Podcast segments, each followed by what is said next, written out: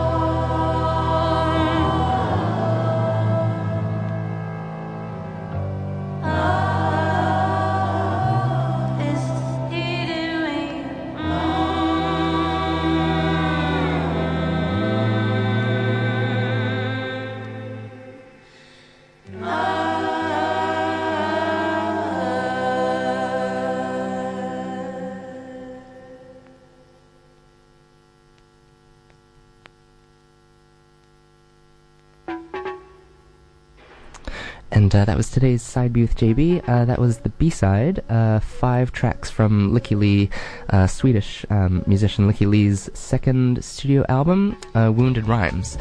Um, you'll hear um, Bjorn Yttling, I guess, uh, who produced a lot of the album.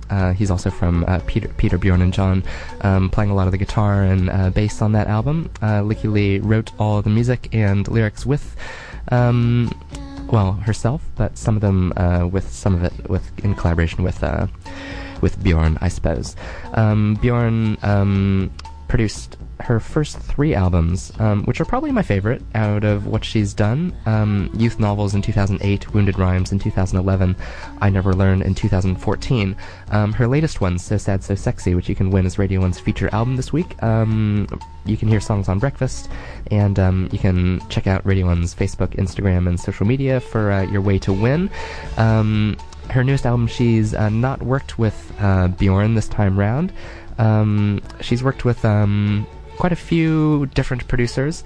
Um, skimming the list, most interestingly, uh, Skrillex on one of his on one of her tracks, um, but also um, uh, T minus um, Tyler Williams, who's a Canadian. He's um, done a lot of great stuff with Kendrick and um, The Weeknd and Nicki Minaj and Drake and a bunch of others, and DJ Dahi as well. He who's also worked with Kendrick and Drake. All right. Um, so that was today's side with JB. Hope you enjoyed that. Um, Lykke Li albums just always good, always good.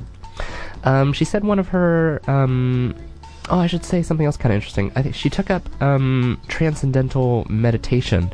And um, she said it's really um, helped her from a creative point of view, helping her um, just sort of almost start, write, and finish a song just in one go instead of having to write a little bit and then step away and do normal life stuff and then go back to it and you know the struggle.